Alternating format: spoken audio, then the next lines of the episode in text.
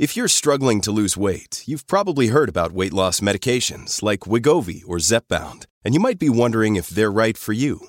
Meet PlushCare, a leading telehealth provider with doctors who are there for you day and night to partner with you in your weight loss journey. If you qualify, they can safely prescribe you medication from the comfort of your own home. To get started, visit plushcare.com slash weight loss. That's plushcare.com slash weight loss. plushcare.com slash weight loss. Now, from the most powerful city in the world, a new generation of conservative talk. Fair, fresh, fun. It's the Guy Benson Show with Guy Benson.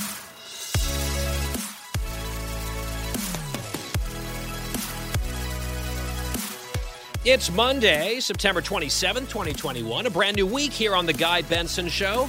I'm your host, Guy Benson. Thanks for tuning in. I'm political editor at townhall.com and a Fox News contributor if you're not familiar with my work. On the TV side, I'll be joining special report this evening, the panel with Bret Baier and company. That's in the 6 p.m. Eastern hour on FNC. Here on radio, we are with you from 3 to 6 p.m. Eastern, Monday through Friday. And our website is GuyBensonShow.com. The podcast is always free if you miss any of the live show. We recommend listening as we air, but the podcast a popular and growing option as well. GuyBensonShow.com. Here's the roadmap today. Brian Riedel is going to join us later this hour, and we are going to unpack what is truly a breathtaking new talking point from the White House. Joe Biden said it, and now the media is just adopting it. Many of them just swallowing it whole. Oh, yes. Oh, how interesting. Let's say this all together, which is the Democrat spending package $3.5 trillion, the partisan reconciliation bill, whatever the number is going to end up being. Biden is saying it costs $0, actually, because it'll be paid for. Spoiler alert, it will not be fully paid for. It will be filled with gimmicks and nonsense. And even if you want to make the argument that it's all paid for, that does not mean that it's free. They're saying it costs nothing, it costs zero dollars. If you show up and buy a car for 30 grand and you pay in cash, that car did not cost you zero dollars. That car cost you $30,000 and you no longer have those $30,000 for other things, should you wish to spend it elsewhere. But the line from the White House, and I'm not even exaggerating, is this costs nothing. There is no price to $3.5 trillion in taxing and spending that they are planning. We will fact check the president and a bunch of these media hacks with Brian Riedel. Byron York will also be here in the next hour to react to this next issue that we're going to open with in our opening monologue, plus a few other things. I was on the panel yesterday with Chris Wallace on Fox News Sunday. One of his featured guests was Alejandro Mayorkas, DHS secretary, and he said some very interesting things about the border. We have the audio. Stay tuned in just a moment for that. We'll get further reaction from Byron. And then I'm very excited. Our final hour today, we will welcome in Dr. Scott Gottlieb who ran the FDA under President Trump. He's got a new book out called Uncontrolled Spread. It's about the pandemic and COVID 19. He is one of the people that I trust the most on these issues, even though I don't agree with him on every single thing always. I think he's a serious adult in the room who's realistic, unlike some other people, some other famous doctors. Let's not name names. You can maybe think of someone. But Dr. Gottlieb will be here in our final hour. Fox News alert as we begin the show. Let's bring you stats. Coronavirus cases just shy of 43 million. That's confirmed throughout the entire pandemic in this country. The real number's a lot higher. The good news is, week over week, so from two weeks ago, cases in the U.S. now down 18%. So the major wave in southern states is seriously receding, which is great. The death toll, tragically, is up. 688,178 Americans have died from COVID, and that number is actually up compared to two weeks ago, but that's because it's a lagging indicator, which is something we've discussed here a number of times. The Dow is currently in the green, up 110 points, currently trading at 34,907. We'll keep a beat on that with the closing bell coming up in just about 50 minutes. So, as I mentioned, Secretary Mayorkas stopped by Fox News Sunday. He was in studio with Chris Wallace. And there were a few exchanges because I was sitting there, not in studio. I was off in one of the sort of smaller studios getting ready for the panel. But I was watching with great interest, and I was just blown away by some of the answers that we got from the secretary. For example, let's do a flashback before we get to this Fox News Sunday exchange. Just last week, days ago, the Homeland Security Secretary came out and he said, do not come here. He just a very strong warning to illegal immigrants. See, look, the, the border's secure, the border's closed. Don't come here. It's not going to succeed. Here's what it sounded like. This was the DHS secretary days ago, cut 35. If you come to the United States illegally, you will be returned. Your journey will not succeed, and you will be endangering your life and your family's lives. This administration is committed to developing safe, orderly, and humane pathways for migration. But this is not the way to do it. Now, that's the rhetoric. Those are the words that were said. How about the actions? We knew that some number of those Haitian illegal immigrants in Del Rio, Texas, were just being released into the United States pending a court date down the line. We read that it was happening on a vast scale. That was reported by the Associated Press. We didn't really have the numbers because they didn't want to tell us the numbers. Well, Wallace drilled down on this with the secretary, and we finally got some numbers. Listen to cut nine. Of the 17,400 that weren't deported back or didn't return on their own to Mexico, how many of them either, ha- well, first, how many have been released into the U.S.? Uh, they're released on conditions, Yes. and, and uh, approximately, I think it's about 10,000 or so, 12,000. Have been released. Yes. And of the 5,000 that are still in process, we will uh, make determinations whether they will be uh, returned uh, to uh, Haiti uh, based on our public health and public interest uh, authorities. so are we talking about a total of 12,000 or could it be even higher? It could uh, it could be even higher. The number that are returned could be even higher. What we do is we follow the law as Congress has passed it. It's it's just breathtaking. And this is just a microcosm of the larger problem, right? We're getting hundreds of thousands of people crossing the border illegally every month. Tens of thousands of gotaways. This is one crisis within the crisis, the Del Rio Haiti situation. And of those, what, 20, 25,000 people who arrived there, and there are reports, by the way, that there are now tens of thousands more Haitian nationals coming up through Mexico to come to the U.S. border. And of course, why wouldn't they? Of that group, at least, he said 10,000 at first, then he was like, uh, 12,000. So he just jumped by 2,000 in one breath. And he admits that that number could grow. They have been released into the United States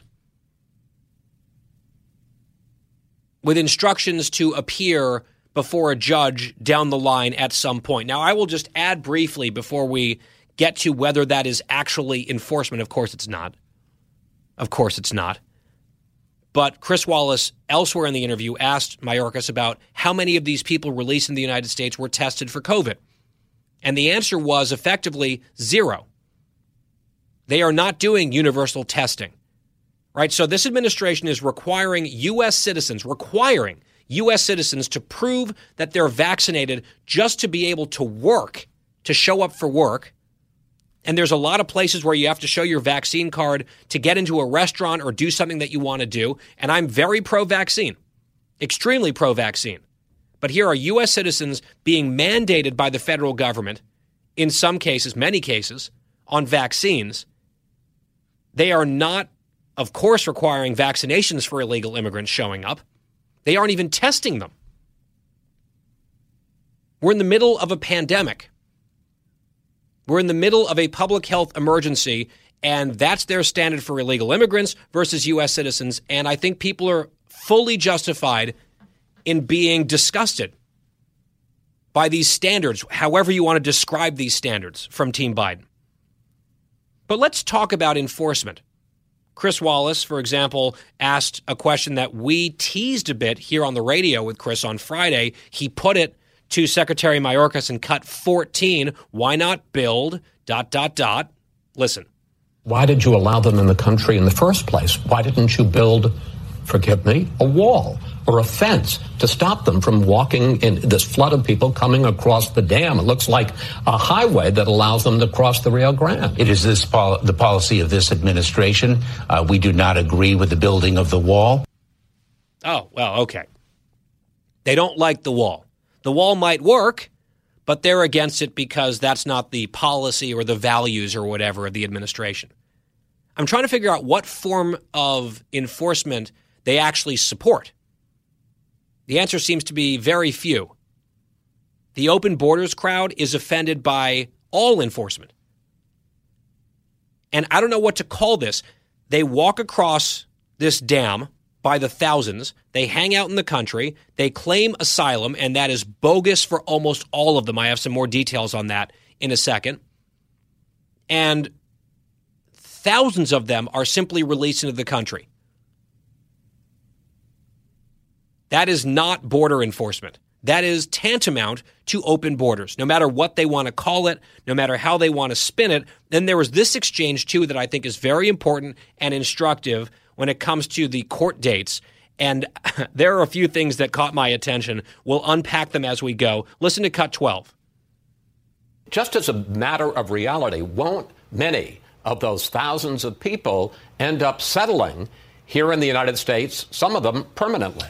Chris, we yes. have uh, enforcement guidelines in place that provide that individuals who are recent border crossers who do not uh, show up for their hearings are enforcement priorities and will be removed. And that is one of and our. Do key... you remove all of them, or do some of them disappear into the country? Well, we it is uh, our intention to remove them. That is what ah. our policies are. And we deploy our enforcement resources according to certain priorities to ensure the safety and security of the American people. But, sir, there are more than 11 million people in this country illegally. Clearly, despite your best efforts, millions of people end up in this country and don't just disappear.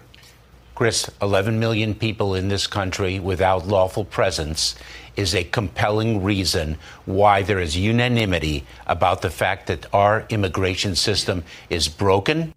Okay. I want you to pay attention to what just happened here. So, Chris Wallace asks the obvious question a lot of people just want to live here, they just want to come here and live. So, aren't we just letting them in? Aren't we allowing that to happen? Because Wallace also cited some DOJ statistics that showed nearly half of all illegal immigrants who are given a notice to appear, nearly half of them don't show up for court. So that's an awful lot of people who are supposed to do something who don't, which is not surprising because they're violating our sovereignty in the first place. They want to just live here. Why would they risk getting deported? Why would they make it easier to be removed? They just sort of slip into the country and melt into our society and hope that they won't be caught or deported. And the Biden team has announced we're actually going to be catching and deporting even fewer of them than ever.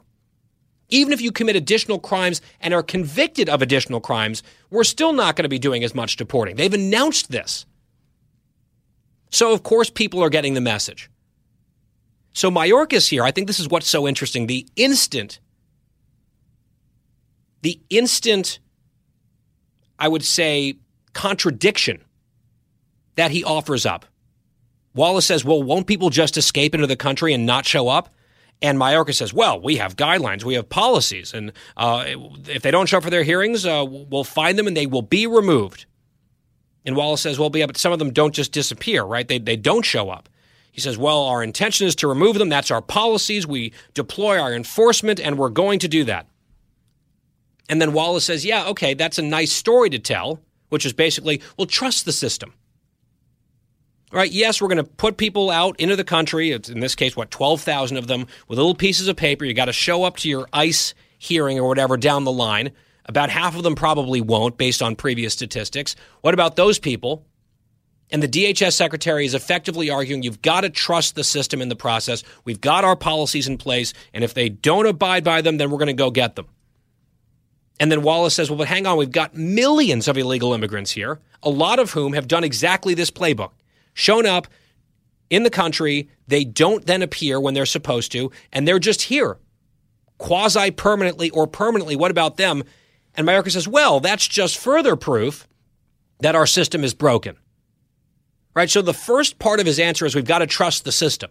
We're releasing thousands of them into the country, but under the system, they'll show up and we'll adjudicate their claims. And then when there's even just the slightest pushback on that, he goes from trust the system to, oh, well, of course the system is broken. It is absolutely incoherent.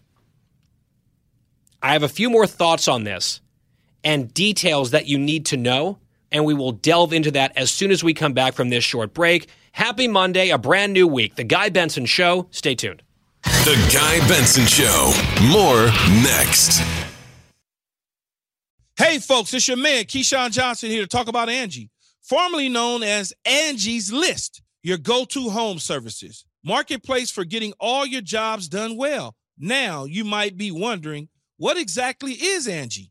Well, let me tell you, it's the nation's largest home services marketplace, connecting over 150 million homeowners with skilled professionals to tackle any project, big or small. As a homeowner myself, I always have things I want to work on for my house, whether it's general home renovations or fun projects like putting in a pool. With over 200,000 pros in their network, Angie makes it a breeze to research, compare, and hire pros, ensuring every job is done well. Whether you're fixing a leaky faucet or planning a full kitchen renovation, Angie's got your back. And get this, folks. Angie's pros aren't just any old contractors. They're your neighbors, often running small businesses right in your community. Plus, they've been rated and reviewed by others in your area. So you know you're getting quality service. So why stress over home projects when you can turn to Angie? From finding the best price to scheduling a pro at your convenience, Angie's got you covered every step of the way. So get started today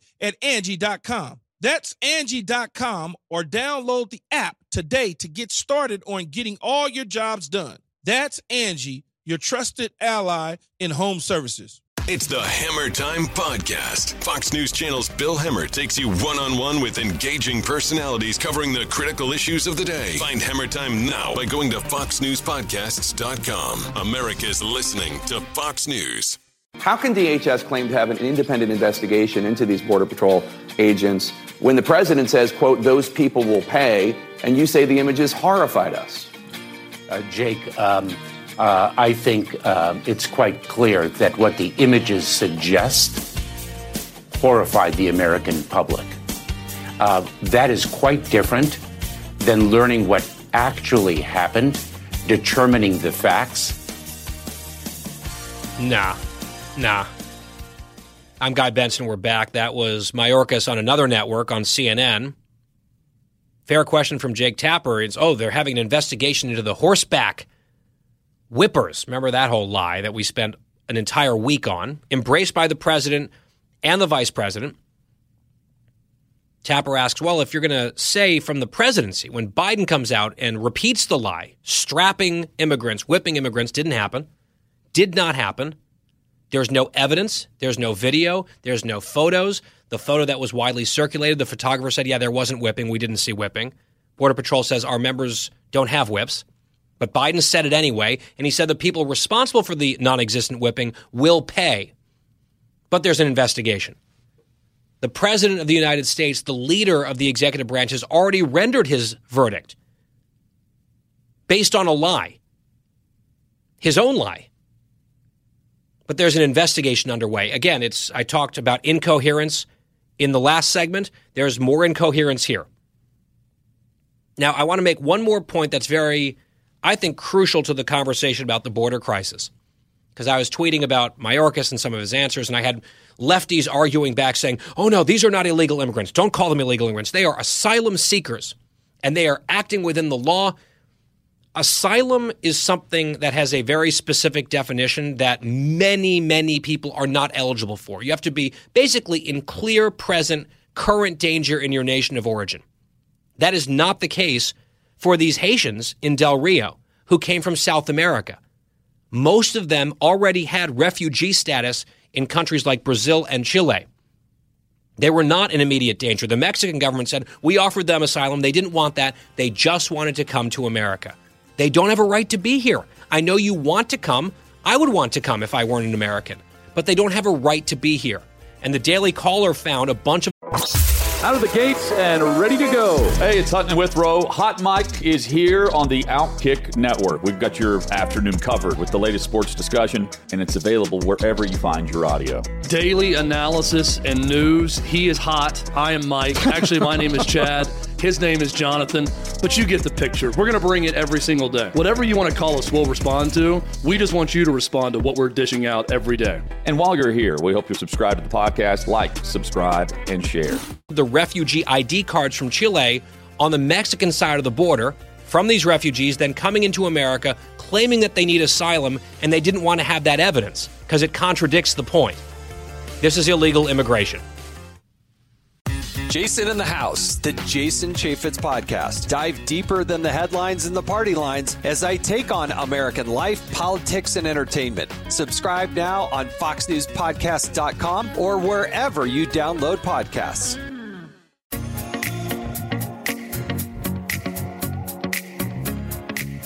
Guy Benson. We're back here on the Guy Benson Show, starting off a new broadcast week. Thanks for listening always. If you miss any part of the program, the podcast is free. GuyBensonShow.com on demand every single day. That's GuyBensonShow.com. Well, things are getting rather interesting on Capitol Hill. It's going to be a quote, time of intensity, is what Speaker Pelosi wrote to her members on the Democratic side in a memo this weekend. They are going to try to tee up a whole bunch of votes on a massive amount of spending, but we don't know how much spending and what's going to work and whether they have the votes. We analyzed this a bit last week as well. But it's pressure time now. The way that I sort of describe this is Pelosi has just thrown everything into a pressure cooker and is hoping that it works out. Because I think that the message will be to Democrats we've got the majorities barely. We need to do something with them right now. If we fail, then it's a disaster for the party altogether. We cannot fail. I'm eager to see what this actually looks like, although I'm also a bit nervous to see how this all turns out. And joining us now is Brian Riedel, senior fellow at the Manhattan Institute, who's a budget analyst and an expert. He worked for many years on the Hill. He knows the numbers inside and out. And Brian, welcome back to the show. Good to have you. Glad to be here, Guy. I want to start with a talking point that has now taken flight at the White House seemed to start with the president himself. Often you will get these sort of like trickle up talking points where people will start attempting some trial balloons or some media hacks or commentators will try a line to see whether or not it works. And then if it seems to be, you know, gaining some steam or some traction, then it'll move its way up the food chain. This one appeared to start at the White House, and now some folks are dutifully rushing to get in line and salute. And I think this one is particularly sort of uniquely embarrassing, which is uh, the new line from the White House and from the president himself is that the 3.5 trillion or whatever the number is going to end up being democrat only spending binge is going to, quote, cost nothing. This is what Biden said on Friday. He tweeted over the weekend this building back better is going to cost zero dollars. That's what he said. It's a multi trillion dollar spending plan. He says it costs zero dollars. And instantly, this started to be repeated by someone at the Washington Post, at the Associated Press, of course, at MSNBC. Circle back, Jen Psaki, the White House press secretary, I was asked about this earlier today, and I guess she has no choice but to double down on her boss's formulation. This is now an official White House talking point. Listen to cut 36. This package, the reconciliation package, would cost zero dollars. So what I'm saying, what I, what we are, the case we're making here is that there needs to be agreement on the different components. There's broad agreement on the goals, and then there needs to be agreement on what the revenue pay fors are. This package is going to cost zero dollars, she said, as did the president, as are some journalists now, Brian. Okay. In all of your years following these types of issues in government spending and budgets, have you ever encountered the argument that a bill or a plan or a proposal that is supposedly paid for or would be paid for is therefore free and costs nothing? It's absurd. It's absurd on so many levels. First off, in terms of just the term of budgetarily paid for, as in doesn't add to the deficits, they have three and a half trillion dollars in spending, and so far maybe one or one and a half trillion dollars in taxes that Joe Manchin is promising to conti- to take an even bigger axe to.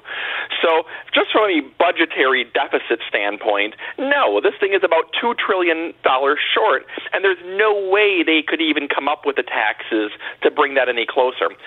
But let's just pretend it was. Let's pretend that there was three and a half trillion dollars paid for by by three and a half trillion dollars in new taxes. That's not free. That's three and a half trillion dollars in new taxes.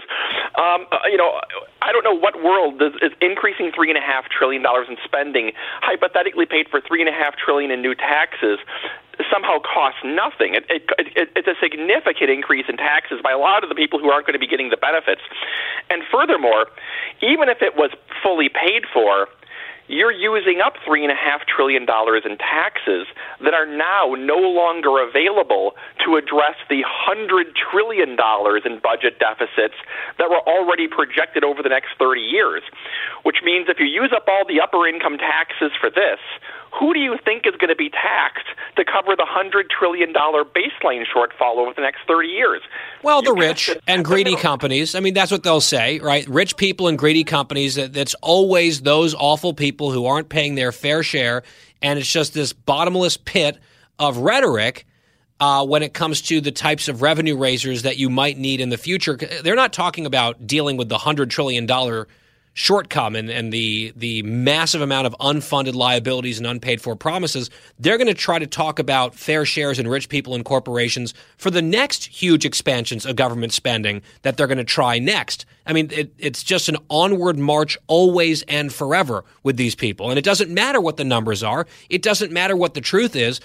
If they're willing to say that $3.5 trillion of new spending costs $0 because they are inventing and dreaming up some budgetary gimmick where they can say it's technically paid for and doesn't add to deficits, I mean, that is an abuse of the English language in what the plain meaning of words mean, right? So, I mean, if they're willing to go with this from the president on down, uh, we're not going to ever have a serious conversation, especially if there are journalists out there saying, oh gosh, that's a shiny new talking point. Isn't that fun? If it helps the Democrats, let's just repeat it uncritically. Three and a half trillion dollars is really zero dollars.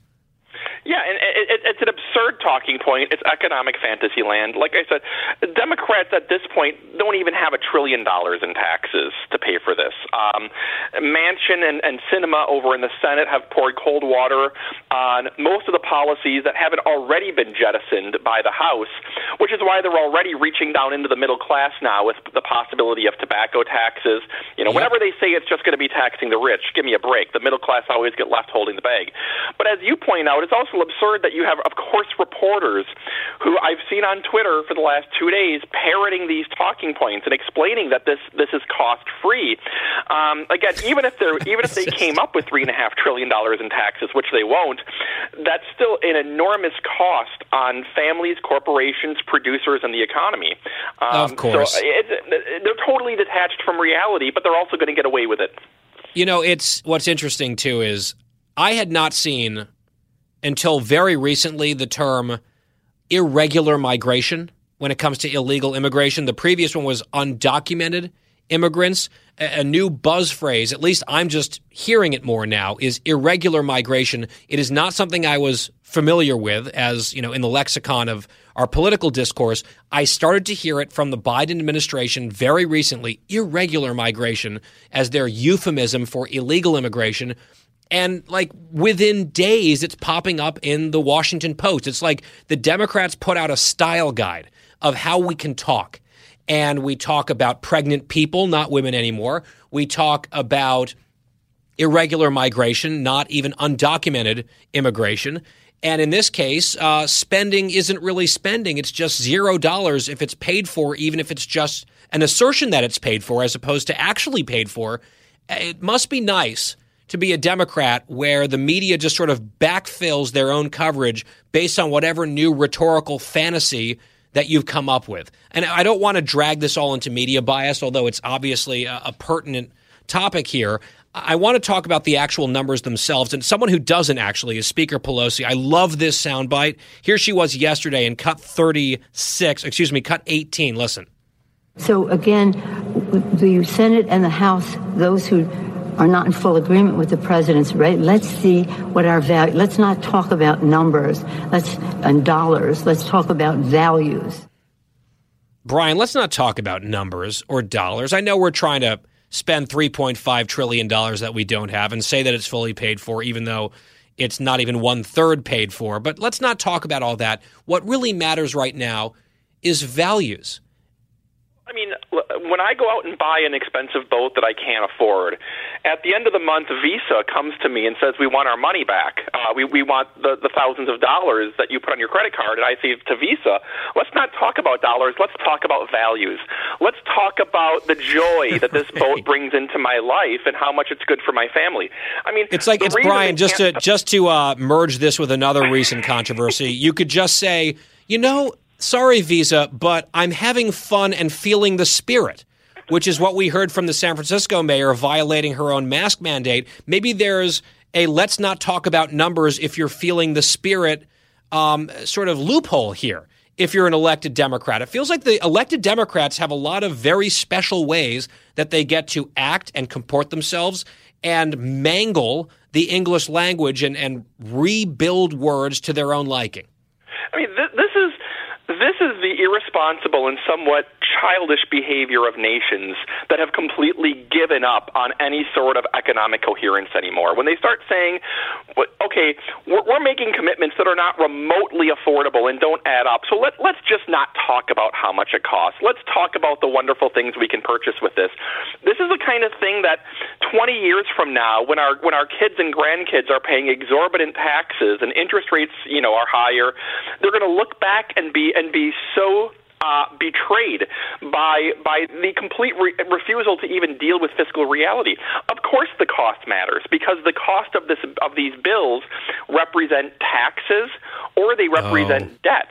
And, no, and that's where Brian. I have to interrupt you. I have to interrupt you. That's where you're wrong. There is no cost. You keep talking about cost, Brian, like 3.5 trillion is trillions of spending, but I'm reliably informed by the President of the United States and the White House uh, press secretary and the White House chief of staff and journalists at the Associated Press and MSNBC and Washington Post that this costs zero dollars. And the thing is, a lot of people will just sort of believe it because they'll believe whatever a certain segment of the political spectrum tells them to believe. Of course, the math doesn't care, right? Facts don't care about your BS, but BS is what's being used to try to ram this thing through. I actually almost wonder, and maybe I'm being too optimistic and and hopeful here. Maybe I shouldn't be, Brian. Is this talking point so prima facie ridiculous and insulting that it could backfire? Where some moderates and, and other people are going to say, I mean, my goodness, if you believe that you're building back better or whatever this garbage is, if you believe that it's a great, necessary set of policies and raising a huge amount of taxes and spending all that money, it's worth it. And here's the case why, that would be one thing. Instead, you're saying it costs zero dollars. I think instinctively, even a lot of lemmings and typical political sheep might, I don't know, might pause at that one. Yeah, I mean, if you take a look at polling on on fiscal issues, most Americans generally believe they're being lied to and screwed on tax and budget issues. Um, when, when, when taxes are cut, people polled will say, I don't believe I got a tax cut. You probably raised my taxes. Uh, when spending is not cut, people will say, Yeah, my spending actually probably did get cut. In general, the American people usually assume that on taxes and spending, they are being cheated and lied to by politicians, um, even when they're not. Like I said, even when their taxes were cut in 2017, people didn't believe it. This is an instance where I think the cynicism is both correct and will be widely believed outside of the echo chamber. There might be Americans who think that this stuff is affordable and I believe that I want the benefits and I'm just going to pretend the cost really isn't a big deal. But I really doubt that outside the most progressive echo chambers, you're actually going to get people saying, yes, three trillion dollars in spending is free. Um, I, I think there there might be people who don't want to think about it, but there's going to be a hopefully not many people who actually enthusiastically buy this rhetoric. So I just want to revisit a point that you touched on ever so briefly, but I think it's actually quite important to the larger conversation here because the Democrats, the way that this talking point is working is they're saying our new definition of the way we talk is if a bill, even on paper, is fully quote unquote paid for, and a lot of it's gimmicks where they they say, okay, we're going to use ten years worth of pay for us for just five years worth of policy, and they're never going to get rid of it because getting rid of stuff is hard and people get angry about it. So we're just going to basically jerry rig the system to make it look temporarily like it's all paid for. And if it is all quote unquote paid for, we will say that costs zero dollars because it's deficit neutral. That is not what any of those words actually mean in reality. That's the new reality that they're trying to construct with this talking point. But you've said they don't have anywhere close to the dollar amount in tax revenue increasers uh, to to justify the claim right now. Biden has also promised that only rich people and, you know, deep pocketed corporations will pay more, although they want to raise the corporate tax even higher than China's and make us less competitive. I think that's bad for business. Separate issue. You mentioned there's tobacco taxes and vaping taxes that they're uh, considering. I saw a carbon tax. Both of those things would significantly hurt middle and working class people. Direct tax increases on them, even though Biden said that would never happen, right? Right. I mean, I mean, this this goes right back to, you know, I'm old enough to remember Bill Clinton promising no new middle class taxes, breaking that his first year in the White House because the numbers didn't add up. Barack Obama promised no new middle class taxes. He broke that within the first two years because again the numbers didn't add up, and that's that's the reality Democrats are facing. Even if they had the votes for a lot of their progressive tax policies, they don't produce anywhere close to the to the revenue levels that have been promised. The idea and, and by the way, that is true over and over again and it's something that you just beat your head up against a wall in columns that you write just seemingly like every month you're like by the way these tax increases and this magic of taxing the rich it actually doesn't work out in terms of the math but when the math can be in this orwellian way completely changed where 3.5 trillion is actually zero dollars at all uh, sort of in 1984 land, uh, which is kind of frightening if it works. We'll see if it does work for Speaker Pelosi. It is crunch time in the House and the Senate. They don't have the votes yet. I still think they're going to pull something out of a hat, probably not quite what they want, but I'd be surprised if it all falls apart. It still might. But the most important thing is zero dollars. Trillions of spending actually cost nothing. And Brian, this segment never even happened. It's a figment of all of our imaginations, Brian Riedl of the Manhattan Institute. Thanks for not joining us. Thanks for not hosting me. And we'll be right back, maybe. The Guy Benson Show. More next. New from the Fox News Podcasts Network. My name is Kennedy, and welcome to my podcast, which will, I humbly say, single handedly save the world. You're welcome. It's Kennedy Saves the World. Subscribe and listen now by going to FoxNewsPodcasts.com. We talk about price tags. The, it is zero price tag. We're paying, we're going to pay for everything we spend.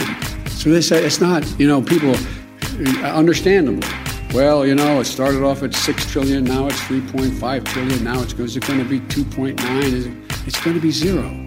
Zero.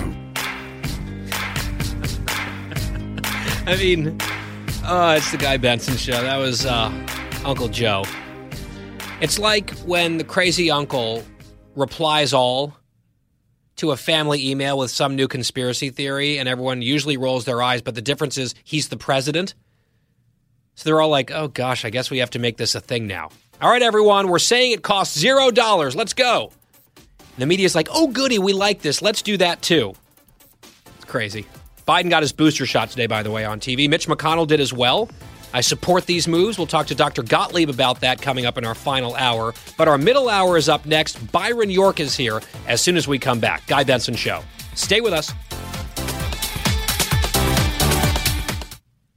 Get this and all your favorite Fox News podcasts ad free on Apple Podcasts with Fox News Podcasts Plus. Just go to foxnewspodcasts.com for all the details. Live from the most powerful city in the world, unconventional talk from a fresh, unconventional conservative. Guy Benson Show.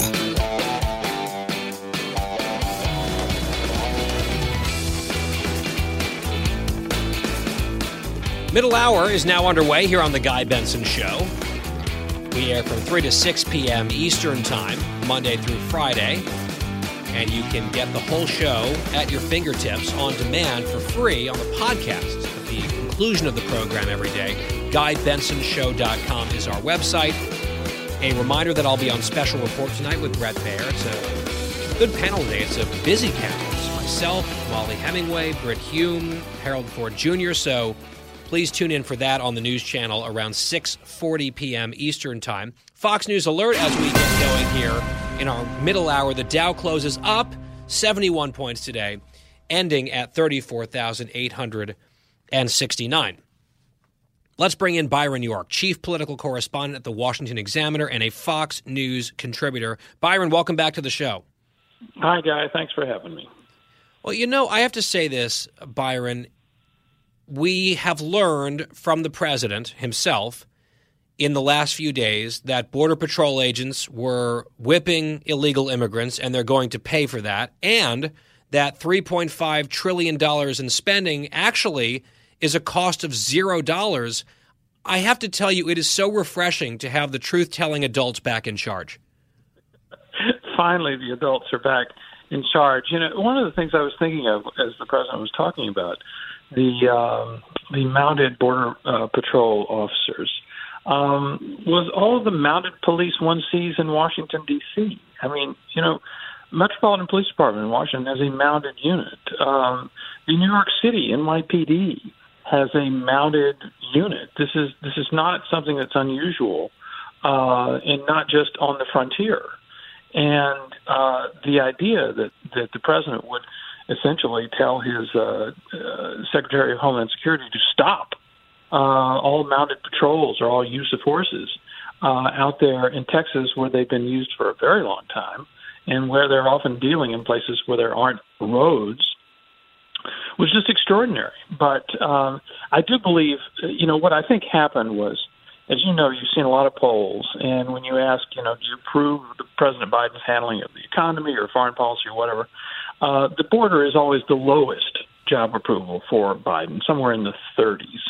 Uh, well, what happened, I think, after the horse incident was Biden could see uh, some of those few people who did approve of his handling of the border leaving him um, because they were angry uh, at the use of these horses and what they had heard about the alleged whipping of uh, of migrants there. So I, I think that's what accounts for the president's super fast knee jerk reaction.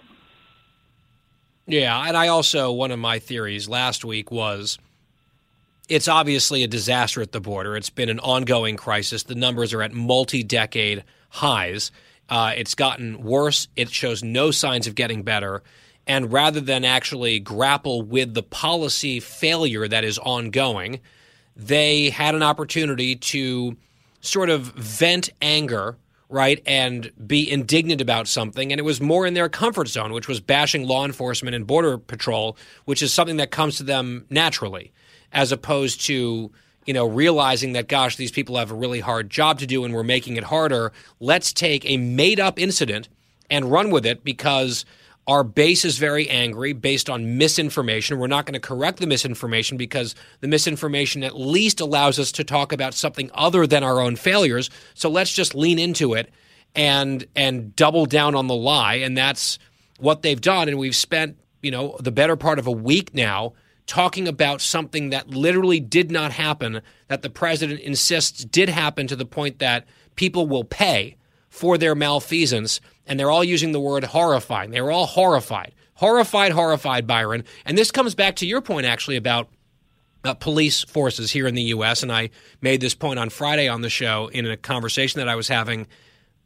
New York City police officers, they don't have mounted units because they need horses right? It's you know we're a long way past needing horses to go, to get around New York City. There's another reason why horses are a staple in police departments in urban areas, and it has to do with enforcement, terrain, crowd control, and that sort of thing.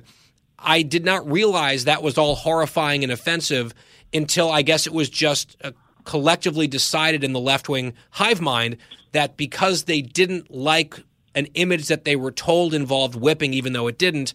Uh, the horses are now canceled just because. I mean, you, you ask them to sort of specify what the problem is and what is so horrifying.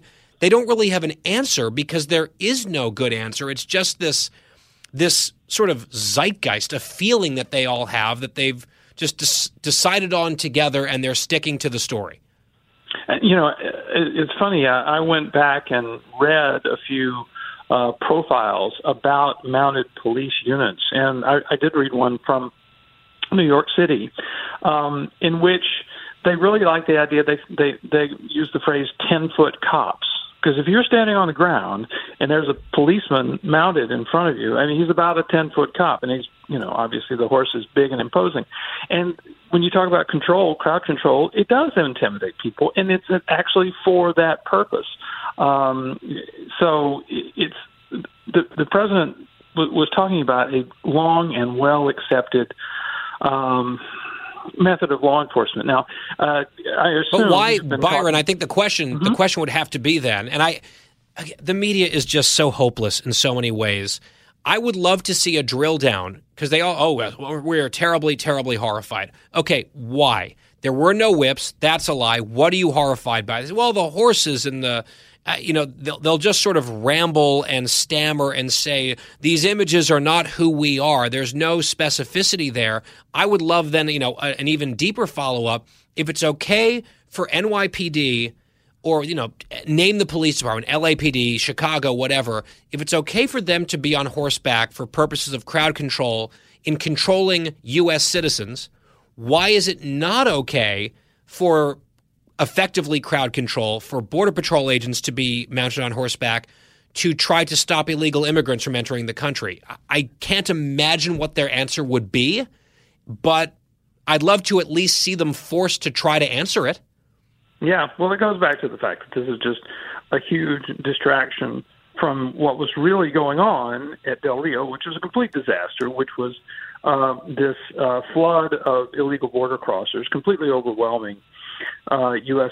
facilities there, and many of them, I don't know, half, more than half, uh, being allowed to enter the country, even though they much more than likely do not have a legitimate claim of asylum.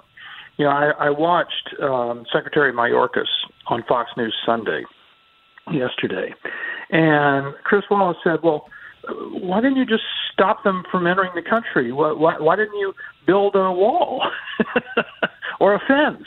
to stop yep. them from just walking into the uh, country. And Mayorkas' answer was really interesting. Uh, it is the policy of this administration. We do not agree with the building of a wall. The law provides that individuals can make a claim for humanitarian relief. That is actually one of our proudest traditions. And what he's doing is he's mixing two laws. First of all, uh, it is illegal to cross into the United States without authorization. It's just illegal. Try doing it at an airport. You know, show up with no papers. Uh, they won't let you in. Um, but it is also a fact that uh, if you were physically, uh, if you're a, a, what they call an alien, you were physically present in the United States, you can apply for asylum. So what the administration is doing is saying if someone who's present in the United States has a right to uh, apply for asylum, then if we keep them from entering the United States, we're taking away their right to apply for asylum. We can't do that. That is a recipe for an Yeah. open border. It's what we Yeah, saw. Yeah, there's no limiting principle there at all. Exactly. And I think that's almost, you know, the point because he was asked what, because the question from, and in fact, we, we have part of the soundbite. We played it earlier. Let's listen to it again, as a matter of fact. This is cut 14, part of the exchange that you just referenced, Byron.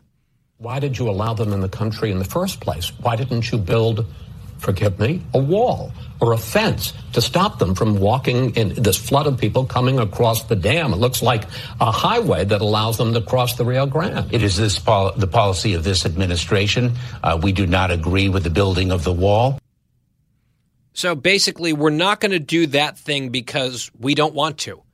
And the last guy chanted, build the wall. We don't want to do anything that the last guy did, even if it was working with this remain in Mexico policy and, you know, the, the safe third country agreements and all of that stuff. We trashed it instantly because it was Trump. And he said, build the wall. And so we're not going to do it because we don't want to. I mean, it seems manifestly obvious, Byron, watching the, the video, that a physical barrier or structure, a wall, fence, whatever you want to call it, would go a long way to preventing some of these people from entering the country illegally in the first place. Asked why they won't build the wall, it's just because we won't, right? It's sort of this tautological answer. We won't do it because it's not our policy. And it's not our policy because we won't do it. Now, Joe Biden can say, I ran for president on a platform in part of stopping wall construction and doing away with this wall that Donald Trump wanted to build. And I got elected. Uh, that's true, no doubt about it. Uh, I talked with uh, a couple of days ago with Mark Morgan, who's a former um, top border official in the Trump years. Uh, and he said the Del Rio area was an area that had been slated for uh, wall construction in the relatively near future had Trump been reelected. Because you looked at, and you think, well, this is such an easy place to um, uh, cross over. Uh, perhaps there should be a barrier there. Um, and he said the problem, uh, as it often was, was land acquisition, getting uh, getting the land and the permission to uh, to build something on the border, because not all of the border is government land. But there's simply no doubt that uh, a barrier in Del Rio would have prevented what happened in Del Rio. Now, maybe maybe crowds would have gone to some other area, which is why you need to build barriers uh, through all of the easily passable areas, because there are plenty of places on the border that are really not easily No, but- but- passable. but and, and Byron, gonna they- huge crowds to go there. They don't actually want to enforce the border, is the point. It would be that it's very tribal. They don't want to do the thing that the last guy said for political reasons. But on top of that, they don't want to stop people from entering the country illegally because they're ultimately push come to shove in favor of it. And I know that some people would say, "Oh, that's that's not fair. That's uh, you know that's a demagogic way of framing the Democratic position."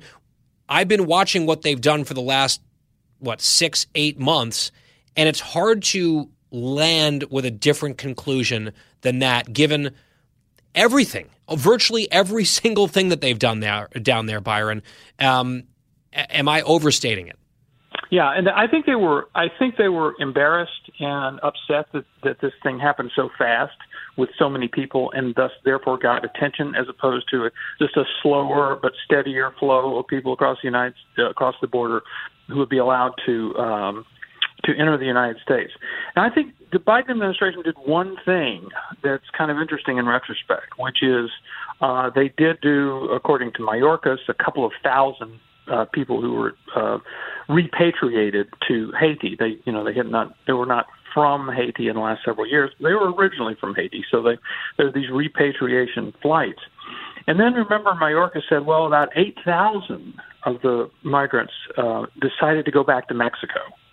And we have some reporting on the ground from the Center for Immigration Studies, which looks at this stuff, has somebody over there, uh, and who talked to a lot of uh, of the migrants who were basically so scared by the prospect of being returned to Haiti that they said, "Well, I think we'll go back to Mexico for a while."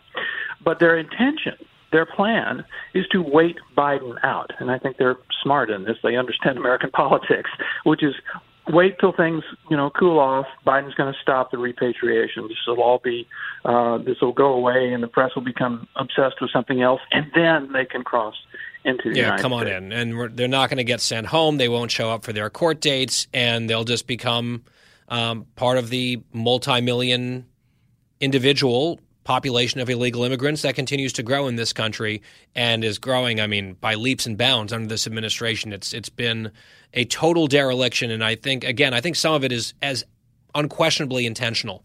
Um, and you know, you can argue about how much of it is, but I think some of it certainly is. That's my observation as someone who is not terribly hawkish on immigration, uh, but this administration is sort of forcing me to become more hawkish because I would like to see borders enforced. I know that's crazy uh, and radical and extreme, but that's where I land. Byron York, chief political correspondent at the Washington Examiner, a Fox News contributor. Byron, always appreciate it. Talk soon.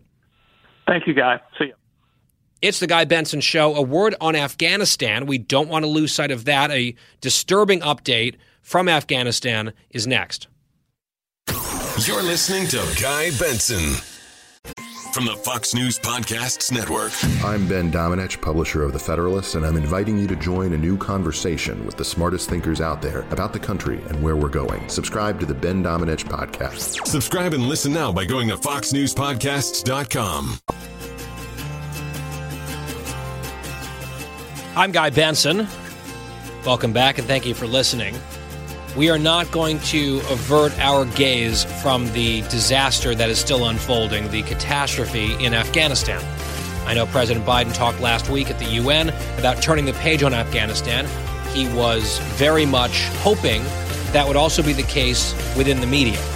So Americans just sort of forget about the abject betrayal and failure that he presided over actively as president of the United States in that country.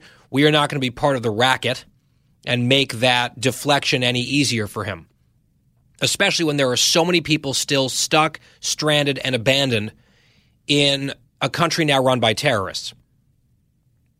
There's a woman named Jean Marie Thrower, who is a former U.S. military officer. She is now part of the group, sort of spearheading one of these organizations to try to get people out of Afghanistan through private efforts. They're trying to coordinate with the State Department as much as they can.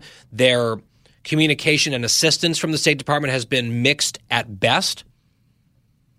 Eh, in fact, the assessment has been pretty negative about the Biden administration's help or lack thereof here. But she was on Fox News just the other day, and she said, based on her organization and the intel that they have and the lists that they are keeping as they're trying to get American citizens out of Afghanistan, remember, the administration tells us there's about 100 Americans left in Afghanistan. And that number hasn't budged for weeks. You would think it would be 100, and hey, good news, it's down to 70. Good news, it's down to 30. We're really getting close. Have you heard any of that? No, you have not.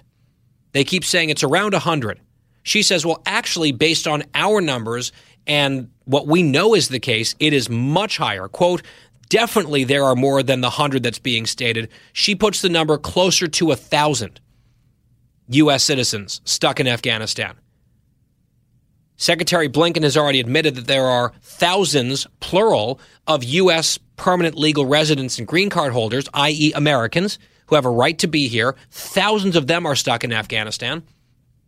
And then tens of thousands of U.S. allies, Afghan allies, who we promised to get out of there and then, of course, broke that promise and discarded it like it was nothing. But the U.S. citizen number, it's not 100, this group says, this leader of the group. She says it's closer to 1,000. And the math has always been sort of squirrely and shady from the Biden people. I don't trust them at all on that number. And by the way, about our Afghan allies, horrible, horrible scene over the weekend in Afghanistan. The Taliban hung a dead body from a crane parked in a city square. They had four other bodies that they displayed elsewhere in the country to send a message. They are hunting these people down who helped us, and they are executing them. And the Biden administration is turning the page. From the Fox News Podcasts Network, download and listen to The Untold Story with Martha MacCallum. The host of The Story on Fox News Channel sits down with major newsmakers each week to get their untold story. Subscribe and listen now by going to foxnewspodcasts.com.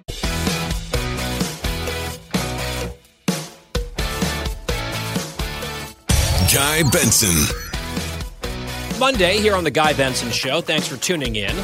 GuyBensonShow.com for free podcast every day should you miss any of our live action. I want to bring you this story. It is pretty wild. And I saw some of the screenshots of it on social media over the weekend.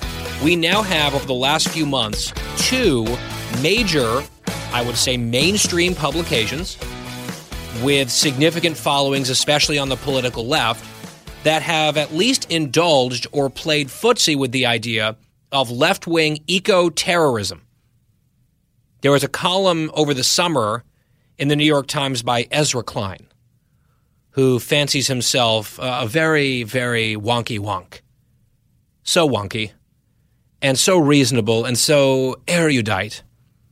And he wrote this uh, very highfalutin column that was sort of questioning whether or not we should embrace as a society, or at least perhaps, and he wrote this very sort of erudite seeming column back in July for the Times about a book by this professor who is a radical environmentalist who is calling for more terrorism and so called sabotage, blowing up pipelines, for example. Klein wrote back in July Violence is often deployed, even if counterproductively, on behalf of causes far less consequential than the climate crisis. So, skepticism of the practical benefits of violence does not fully explain its absence in a movement this vast with consequences this grave. Sort of chin stroking about why it is that environmentalists have been so nonviolent given the high stakes. And I would just point out first, they haven't been terribly nonviolent. There have been acts of eco terrorism for decades, stretching back years. And officials in the United States and law enforcement for a very long time have put eco terrorists very much in the mix when it comes to the top terrorism sources here in the United States. Certainly on the domestic side of things. To pretend like Greenpeace hasn't engaged in this sort of thing and other organizations, of course they have sabotage, fires, explosions. The radical environmentalist movement, really out there on the fringe, they have resorted to violence. And they've justified it exactly the same way, talking about how urgent the crisis is. And the more that we have elites say, well, the climate crisis is so urgent, it's in fact an existential threat to humanity and our very existence, that's the type of rhetoric that can be seized upon to justify perhaps increasing measures of this nature, criminal attacks, terrorism, right? Using violence and crime and destruction to try to achieve political ends. That is the definition of terrorism. So Ezra Klein gave this book by this professor a respectful hearing in the pages of the New York Times which I think is pretty extreme and disturbing. And I'll give a parallel example from an alternate universe in just a second.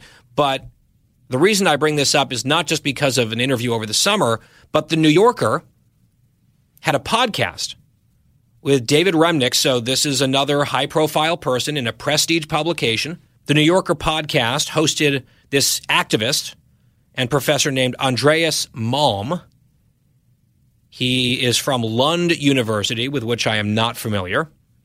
But as FoxNews.com reports, this podcast was used as a platform for the professor to promote, quote, intelligent sabotage and property damage and destruction as ways to stop or combat climate change.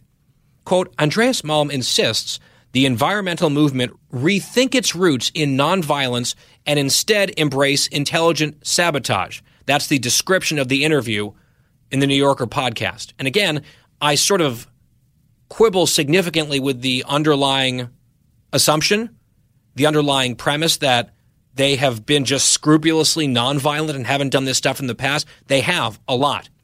This professor is just calling for more of it. That's what the difference seems to be.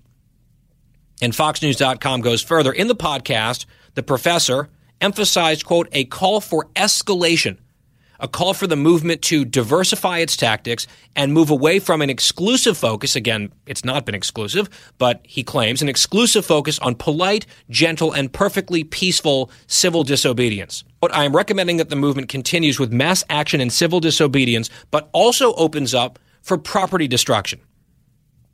He's a human ecology professor. He does not dismiss peaceful demonstrations, and he says he does not condone hurting people, but he does emphasize that destroying private property would not be morally illegitimate. Now, here's the thing when you have this kind of violence and this kind of property destruction, especially on any sort of a wide scale, people do get hurt. People do get killed. There are sometimes unintended consequences when people are committing crimes, when you're setting fires, when you're detonating explosions, sometimes things don't go quite according to plan. People who weren't supposed to be somewhere end up being somewhere. And you see a real human cost. Right? So this is not a victimless crime when it comes to actual physical harm or death. And I'm actually reminded of so much of our conversation that we had, our discourse, if you can call it that, last summer during so many of the riots, where cities would burn, buildings would burn, there was looting and violence, and we had a lot of people on the political left either looking the other way or actively excusing it, saying, well, we don't condone violence, of course. However, it's just property damage, right? It's just a building. People have insurance. There was a death toll in those riots, which I just alluded to, people being murdered some of them intentionally, others accidentally. People were hurt. And a lot of businesses suffered gravely because either they had not enough insurance or they had sufficient insurance, but it didn't pay out everything that they were going to need to be able to rebuild a business, so they just shut down. People's livelihoods were lost, disintegrating in a moment. This in a pile of ash from a fire, for example, that was set. This was the litany that we heard, the excuses. Is it really violence? It's just a building. They can tap into their insurance funds, and the reality for a lot of people differed from those words. And again, it's a lot of the same crowd that argue that words are tantamount to violence speech that they don't like, they call it violence, they conflate it with violence. Then they look at actual real violence, intimidation, property destruction, criminal activity, and they want to downplay its severity.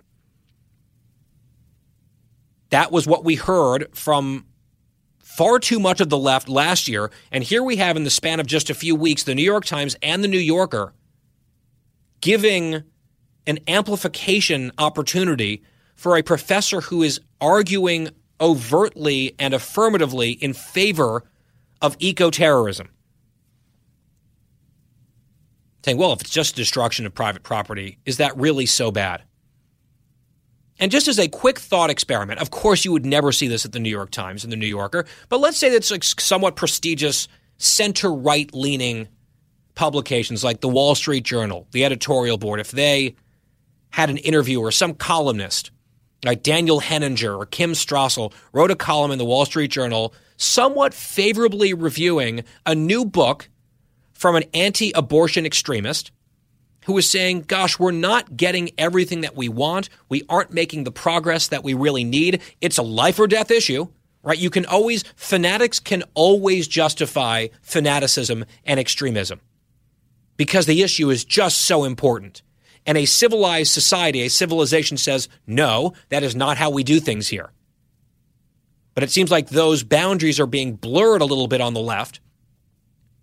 Back to this counterfactual, this other example of the equivalent on the right, you could have this, you know, let's say an anti abortion nut, and I'm a pro lifer, but we do not endorse or accept violence ever as we try to stop what many of us view as a human rights violation and an urgent issue. If you had this guy put out a book saying what we need to do, yes, it's fine to have vigils and candlelight protests and, you know, pregnancy centers and that sort of thing, but what we also should do is stop being so nice and polite, pretending by the way like there haven't been acts of violence in the past, which there have been on that front as well. And let's just go around and bomb or burn down abortion clinics at night people won't be there. We won't be harming the people who work there or anything like that, but we're going to burn these places to the ground or plant bombs overnight. Now, you might get an occasional overnight janitor who dies, but that's collateral damage, and it's worth it because it's such an important consequential issue, and it's just property damage. Right? It's really just brick and mortar, it's just some clinic. Planned Parenthood, they've got insurance. The Wall Street Journal would never favorably review a book like that or have the author on for just sort of like, oh, a friendly, and isn't it fascinating? Fascinating conversation. They wouldn't, and they shouldn't, because that's not acceptable. And I think everyone else in the media would lose their minds for effectively aiding and abetting terrorism or giving a platform to terrorism right? If National Review had one of their podcasts where their editors showed up and interviewed this exact same hypothetical extremist, and they promoted it and said, "Oh, yeah, here's here's our sit down." That is normalizing. It would be, I think, correctly condemned as normalizing something that must not be normalized. Even if it's not an outright endorsement, it's sort of tipping the Overton window open just a little further to something that is not acceptable. And I really don't think that this is too far off as an example, as a hypothetical parallel on the right. I think everyone who is seriously pro life and cares about not just that issue, but, but civilization broadly and institutions and the rule of law every single person would ignore a nut like that. They would not be given the type of platform that this professor has now been given, the New York Times and the New Yorker. It's distressing, right? We've seen a lot of people very concerned about the Capitol riots on January 6th, and I'm one of them. I think they were completely indefensible, totally unacceptable. But if you had people coming on this show, for example, arguing, well, you know, maybe it wasn't so bad and maybe it was justified. And of course, it was sad that anyone got hurt. That should have never happened. But I think we all know exactly what the reception would look like for that. And yet, on the left, here you have ostensibly respectable organizations and respectable people just sort of asking questions about whether blowing up pipelines might be the new thing that environmentalists turn to increasingly because they're frustrated with the democratic process and not getting their way, so they have to take more direct action. What do we think of this? Isn't this an interesting discussion? That's the way they're treating it, sort of academically, when in fact it is very radical. So I think it is bad on the merits. I think it is actually pretty shameful that they decided to go down this route on this issue. I think a bright line because I'm in favor of free speech. I'm not saying that people shouldn't be able to give even very extreme opinions, but organizations have a choice about who they're going to amplify. And I think a very bright line ought to be rejecting political terrorism. Right? I don't think I'm way out on a limb there at all. I think I am firmly within the realm of norms that our friends on the left pretend to care about, right? They oh, they are constantly worried about norms, especially involving Donald Trump. And are we seeing norms exploded or eroded? And look at these awful Republicans. Here's a very, very basic, extremely important norm. No, we do not accept or entertain violence and destruction to achieve political ends in the United States of America. And that norm seems to be maybe wavering just a little bit on the mainstream left, which I find highly disturbing. And then, of course, there's just the double standards that I've already run through. The way that this would happen on the right, the way this would be treated if it happened on the right, the panic in the media. But these are their buddies, right? These are their people doing this, so it's just a little bit different. The rules are just different for Team Blue. Rinse and repeat. And we'll keep an eye on this because if you're going to get more quasi apologies for this type of criminal behavior, I think you go down a very dark path. One that we should be able to link arms and reject basically unanimously in this country. We'll step aside, come right back. It's the Guy Benson Show. Don't go anywhere. Fresh conservative talk. Guy Benson Show. Fox Nation presents podcasts Women of the Bible Speak. I'm Shannon Bream, host of Fox News at Night and author of the new book, Women of the Bible Speak The Wisdom of 16 Women and Their Lessons for Today. Subscribe now on Apple Podcasts, Spotify, FoxNewsPodcast.com, or wherever you download your podcasts. Back on the Guy Benson Show, Dr. Scott Gottlieb coming up in the next hour. Looking forward to that lengthy conversation on the pandemic. I've got some, I think, fairly challenging questions for him upcoming. In the last segment, we were talking about an embrace of sabotage, or at least playing footsie with sabotage on the eco terrorist left and some mainstream media figures. Well, here's a different kind of sabotage that we witnessed over the weekend political sabotage in Georgia. Former President Donald Trump went down to Georgia to have one of these rallies that he's having, and he kind of sort of endorsed Stacey Abrams, the left wing Democrat, to win the governor's race next year in Georgia. Here's cut 24. When Stacey Abrams says, I'm not going to concede, that's okay. No problem. Oh, she's not going to concede. She's not going to concede. Of course, having her, I think, might be better than having your existing governor, if you want to know the truth. Might, might very well be better. Hear the crowd reaction. I'm not sure if they were agreeing or not sure because Stacey Abrams, who never conceded the race, like the ultimate sore loser down there in Georgia when she lost to Governor Kemp in 2018, I think she wants that job. The rumor is she's going to run. And she is someone who, for example, spread the lie about the new Georgia voting law, right? The Jim Crow stuff, that was her rhetoric that she went all over TV talking about. She is way out there on the left. She also wants to be president. She's talked about this. Whatever you think of Brian Kemp, if you're big into Trump or anti Trump or whatever, he is a much better governor than Stacey Abrams would ever be for Georgia. And for Donald Trump to suggest that she might be better, I think is really way off the mark.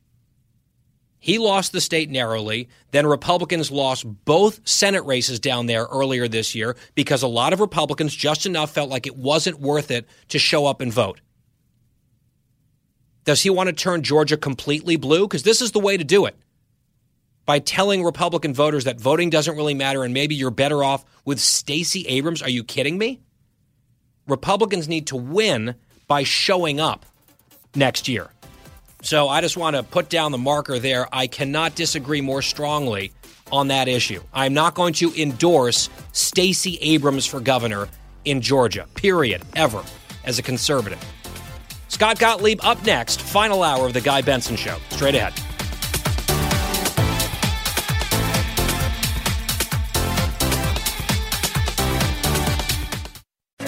The Bream is a podcast hosted by Fox News Channel's Shannon Bream, sharing inspirational stories, personal anecdotes, and an insider's perspective on actions and rulings from the High Court. Subscribe and listen now by going to foxnewspodcasts.com. America's listening to Fox News. It's 5 o'clock in the most powerful city in the world, Washington, D.C. It's time for the Guy Benson Show Happy Hour, sponsored by the Finnish Long Drink. Finland's most popular alcoholic beverage has come to America. Visit thelongdrink.com. And now, here's your host, Guy Benson.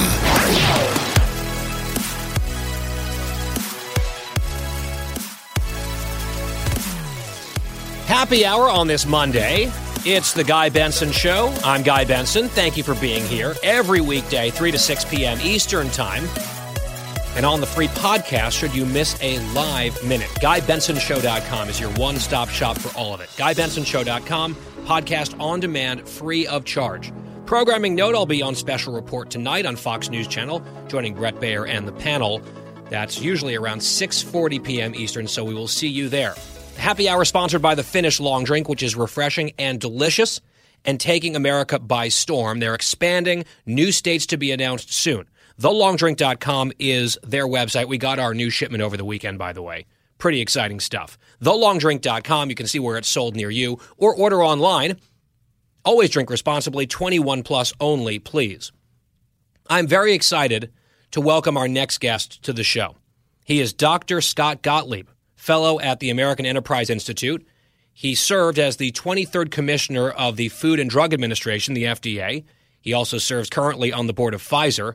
He's also out with a new book about the pandemic entitled Uncontrolled Spread Why COVID 19 Crushed Us and How We Can Defeat the Next Pandemic. Doctor, it is great to have you here. Thanks for having me. I want to start just as a point of personal privilege by thanking you. I know that's not necessarily the hardest hitting way to begin an interview, but it has been a very scary year and a half for so many people. And trying to decipher and discern what is real and what is politics, what is sensible, and what's hyperbole. It's been a challenge. And I think throughout that time, you have served as a credible and serious voice of reason. And so, just speaking on my behalf, I know I'm not alone. I just want to mention that appreciation at the top. Well, thanks a lot. I really appreciate that. Let's start with this because I think for many Americans, it might feel academic to retread the ground of how we got here because people are understandably frustrated and eager to move on. They have extreme fatigue from all of the measures and mitigation and restrictions. But from the question of origins all the way to early decision making processes, what is your broad assessment of how this pandemic managed to crush us in the really devastating way that it has? Well, look, I think, and the reason I wrote the book is because I think that there's a lot of focus on this sort of political narrative where political leadership did or didn't do certain things. And I think that there is uh, a more substantive story around the systemic shortcomings in the structure of our response and in government agencies that were ill equipped to respond to the crisis. And insofar as that's the case, and that's what I try to lay out in the book, I don't think that we're much better prepared today against the next pandemic than we were against this pandemic. We're more aware of our vulnerabilities but we really haven't done anything to change the structural features of government and the agencies that were ill equipped to deal with this. Maybe our political um, response may be different. Uh, if something else emerged, maybe we may jump on it differently. But the actual tools we have aren't going to be much different. So we're going to need more fundamental reform of agencies like the Centers for Disease Control, which I think was the root of a lot of the shortcomings in our present response if we want to be better prepared for the future. Yeah, one that comes to mind from the very beginning was the fiasco on testing at the CDC and that was one in a whole series of stumbles. You say that you don't think that we're necessarily better prepared. I think that's a pretty concerning assessment coming from you because you're a member of the public health establishment. What would be some top, let's say, two or three preventative measures that you would try to start instituting today as we think about potential threats like this in the future? Because I know everyone has been talking about COVID 19 and the pandemic as a once in a generation or once in a lifetime pandemic, and certainly we pray that's the case, but that's not guaranteed to be the case. What best practices were we lacking a year plus ago that you think we could have in place moving forward? Yeah, and this won't be the last pandemic. We're going to have more pandemics, and we're probably going to have a pandemic involving a novel strain of flu, which was always the fear. All the pandemic planning that we had engaged in had been preparations for the potential that a novel strain of flu, and particularly a bird flu, would start to devastate the world. And so a lot of those, a lot of the planning that we did was very flu focused, and it wasn't readily applicable to a coronavirus. But eventually, that will come true. We will have a pandemic strain of flu. Testing is a good place to start. Um, CDC, which was the agency that we turned to to really quarterback this entire response, doesn't have a logistical capacity. They didn't have the capacity to scale a national level response to a public health crisis of this magnitude. And the testing became a very early stumble by the agency. You know, the agency is sort of very parochial. They they do things in house. They're very insular. They're very siloed. And so the traditional approach for how we, uh, CDC deploys, develops, and deploys a test is that if there's a new pathogen, CDC would be the first to get access to the new pathogen. It would be sent to CDC's labs. They would hold on to those viral samples. They would use them to develop a novel test, and then they would start to deploy that test to the public health labs around the country. There's 100 public health labs, each able to do about 100 tests a day. That's 10,000 tests a day, which was never going to be enough testing. Then, if that's not sufficient, then they work with the clinical labs and the academic medical centers, get them starting to test and scaled up. And if that's still not enough, they turn to the commercial manufacturers and they develop a, a commercially available test. So it's a very sequential process.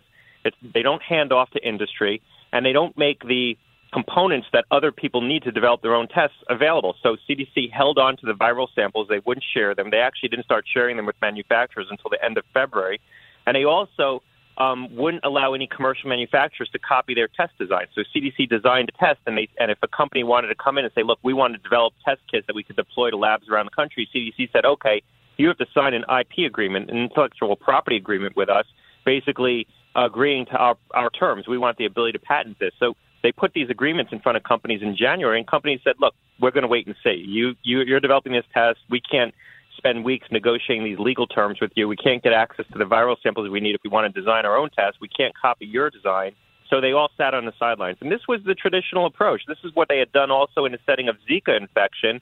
And that's why we didn't have enough testing in the setting of Zika. So we, we should have learned our lessons in the past that when there's a new viral pathogen where you, you're going to need access to large amounts of testing early, CDC wasn't going to be able to mount that kind of response. And getting back to the issue of flu, and just to sort of close the point, with a flu pandemic, which is what we had prepped for, having access to diagnostic testing isn't as important because, first of all, the incubation period for flu is short. It's three days. So, you know, you're not going to be able to um, test people and prevent them from going out into the community and spreading the virus because they're going to get they're going to get infected so quickly after the exposure. And second of all, people aren't contagious with flu generally until after they manifest symptoms. So you have the opportunity to get people diagnosed because they'll present with symptoms. But with the, this coronavirus, the incubation period was very long, and people were symptomatic.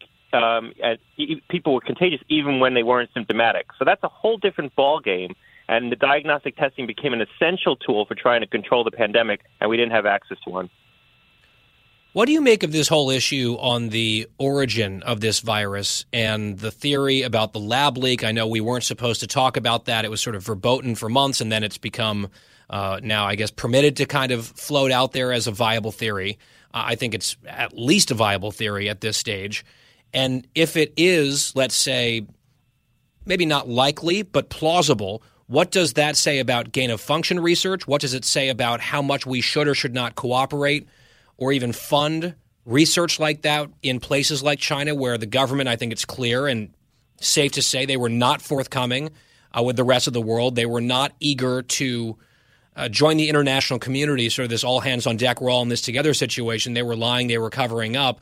I think when we look at geopolitics, are there lessons to be learned about the way that we go about research and cooperation uh, with certain governments around the world in the future?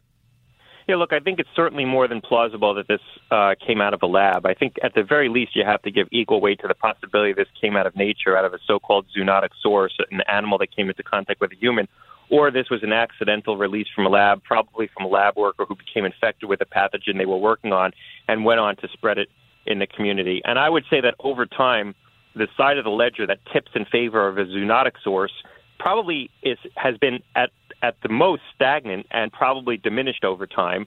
And the side of the ledger that tips in favor of this coming out of a lab, I think, has expanded over time, certainly because there's been circumstantial evidence around the Wuhan Institute of Virology. We know that there were some lab workers who became infected with it, with something and sought medical care right around the time this virus started to spread. We know that um, novel coronaviruses were being researched in that lab. We know they were manipulating them to make them more humanized. We know they were infecting animals with human immune systems as a way to research these. We know they were doing their coronavirus research in so-called BSL-2 labs, which is lower. It seems like a lot labs. of breadcrumbs. Seems like a, lot, a lot, of breadcrumbs a lot of breadcrumbs, and you also have to um, incorporate uh, the Chinese government's behavior. I mean, that's that's you, you should draw inferences from their behavior. They have not been forthcoming. They withheld key facts, including um, samples of the virus. They still haven't released the source strains. They haven't allowed uh, outside researchers to do testing of the lab workers to see if they have antibodies to SARS-CoV-2. So there, you have to also factor in the government's behavior and the fact that they haven't been forthcoming with information um, that could disprove or help reduce the likelihood that people perceive the lab being a source of this virus. So setting setting that framework, if you give equal weight to both hypotheses, or you, give additional weight um, to the possibility this came out of a lab, it does reset how we think about the governance of research globally. We're going to have to get um, better security around BSL 4 labs, the highest security labs that do the most, the riskiest experiments. We're going to have to think about moving more research that used to go on in lower level labs like the BSL 2 lab into BSL 4 labs. So, for example, I don't think anybody should be doing research with coronaviruses, novel coronaviruses anymore in BSL 2 labs, yet that was commonplace prior to this SARS CoV 2 epidemic. And we also have to think about what we publish. You know, we, we probably should not be doing gain of function research and creating novel pathogens. And if we do do that research, we shouldn't certainly shouldn't be publishing those sequences because that is a roadmap to anyone who wants to then manufacture that pathogen for nefarious purposes. And while nobody believes SARS-CoV-2 was a sort of manufactured bioweapon, this does change the calculus of how we look at the potential for pathogens that could be used as weapons in the future. There was always a presumption that a, a, contagious respiratory pathogen would never be weaponized because it would blow back on you. If you were a nation state or even a terrorist group, you wouldn't weaponize a very contagious pathogen because you wouldn't be able to control it. But SARS CoV 2, COVID, turned out to be an asymmetric risk to the Western world. It hurt the United States and other countries a lot more than it hurt other parts of the world. It was very hard for democracies to uh, implement and maintain respiratory precautions. And so nefarious groups looking in on this may say, you know what, we could weather this better than they can. And so I think it does change the calculus around how you think of respiratory pathogens. Well, yeah, well especially if those groups, especially if those groups or governments place less value on human life, for example, which we know uh, some of them do or might in the future. We are speaking with Dr. Scott Gottlieb, former FDA commissioner and author of the book Uncontrolled Spread. And, Doctor, after this commercial break, I want to ask you something that might be a little controversial given your pedigree and your resume, but I think it's an important question. We will get to that as soon as we return on The Guy Benson Show. The Guy Benson Show. More next from the Fox News Podcasts Network. Download and listen to the one with Greg Gutfeld, the co host of The Five, like you've never heard him before. You know him, you love him, you want to be like him. Subscribe and listen now by going to FoxNewsPodcasts.com. Happy hour on The Guy Benson Show. We're back. Our guest is Dr. Scott Gottlieb, author of Uncontrolled Spread. Dr. Gottlieb, I want to ask you a question that might be a little bit sensitive, but you haven't shied away from this, and it goes to the credibility back at home here of the public health establishment in the eyes of many millions of Americans. There was a poll out a few weeks ago from Gallup showing low confidence in CDC messaging. There has been, I would say, apparently a lack of risk assessment seriousness among a lot of people making some of these decisions or certainly opining about them from a position of expertise for public consumption. There have been contradictions along the way, and I get sometimes this is fog of war and you're you're rolling with the punches and people are just trying to adapt. But some of the contradictions very much feel political, and it feels like there have been political influence from certain special interest groups along the line. Flip flops, noble lies is one term that people have used. Uh, data that has not been great or as robust as we've seen in other parts of the world, where we're relying on the UK and Israel for data rather than our own robust data here in the United States. And then something that you've kind of harped on from time to time a public health establishment that is slow to react to new things that we actually learn and establish about this virus to the point that it's very frustrating to a lot of people where it seems like the science is way ahead of the decision makers. As you think about all those different topics that I just sort of bundled together there, and it really does, you could just sort of a shorthand call it credibility of people really in your realm. How much is some of that distrust or concern earned on the part of the American people and what can be done for some of these institutions to restore confidence that I think inarguably has been at least eroded? Hey, look, I think I think some of it's earned. A lot of the dialogue around we shouldn't get ahead of the science. It, really, what the public health community was saying, or the CDC in many cases, wasn't we shouldn't get ahead of the science. It was we shouldn't get ahead of our interpretation of the science. CDC didn't want the policymakers getting ahead of their interpretation of the science. Um, I think we public health agencies and officials weren't uh, completely transparent about the level of certainty they had around a lot of the recommendations that were being made and where there was more disagreement and more speculation versus other places. And the best example was the six foot requirement. The single costliest measure through this whole pandemic was the requirement that people have to stay six feet apart. Probably the single costliest, in my view. It's what forced many school districts to remain shut because they couldn't allow for six feet of distance. And in fact, DeSantis in Florida was able to open his schools because they decided that three feet was appropriate. Um, the initial recommendation from CDC was actually for 10 feet of distance. It was a political official inside the Office of Management and Budget in the White House who said 10 feet isn't operative. We cannot require Americans to stay 10 feet apart and the compromise was around six feet. So imagine if that had leaked out at the time. This was in the early days of the pandemic. Everyone would have said, this is White House interference in the CDC. If CDC wants 10 feet, they should get 10 feet. The six foot requirement, nobody knows the basis of that. Um, it, it, we presume it came out of uh, studies involving flu, which, are pri- which primarily spreads through droplet transmission. Uh, this virus spreads through aerosol, so it spreads much longer distances. But the problem is CDC was never forced, is never forced in the guidance they issue to really put a substantive explanation not only of the basis of their guidance, but their level of certainty. Like if you go to an intelligence estimate from CIA or NSA, they'll say we assess this, and then they'll say we assign a moderate degree of certainty to our assessment. CDC never talks like that. Everything they issue, and the public health community generally, is with a degree as if it's immutable. As you know, it's, yeah, it's they're, like they're the, the word of it. God has come down. So I think you know I think it's a stylistic thing, and I think it's also a a reluctance of people in public health positions to acknowledge when there's uncertainty for fear that people then won't follow the guidance. Um, but my view is if there's uncertainty, you should sort of state the level of certainty because people are mm-hmm. going to people have a right to make a judgment about what guidance they're going to prioritize. So, for example, states should have known that CDC didn't re- wasn't really sure six feet was the right distance, so they could have made a decision that this was what they were going to compromise on. They're going to follow this piece of guidance more strictly, but since there's less certainty around this one, they're going to do what Florida did and say, you know what, three feet may be appropriate because we want to keep our schools open, and that's a judgment we're going to make. But without understanding what the basis is of these these recommendations and the level of certainty, it it robbed people of the ability to make judgments about how they were going to assign, you know, um, vigor to the different measures. And, sure, and, and that's just one that. one example of many. And by the way, our guest here on the Guy Benson Show, Dr. Scott Gottlieb, his book is Uncontrolled Spread. And doctor, I want to press further on one of these issues in particular, and then maybe get your rapid reaction on a few other important topics before we let you go. We will get to all of that straight ahead on the Guy Benson Show.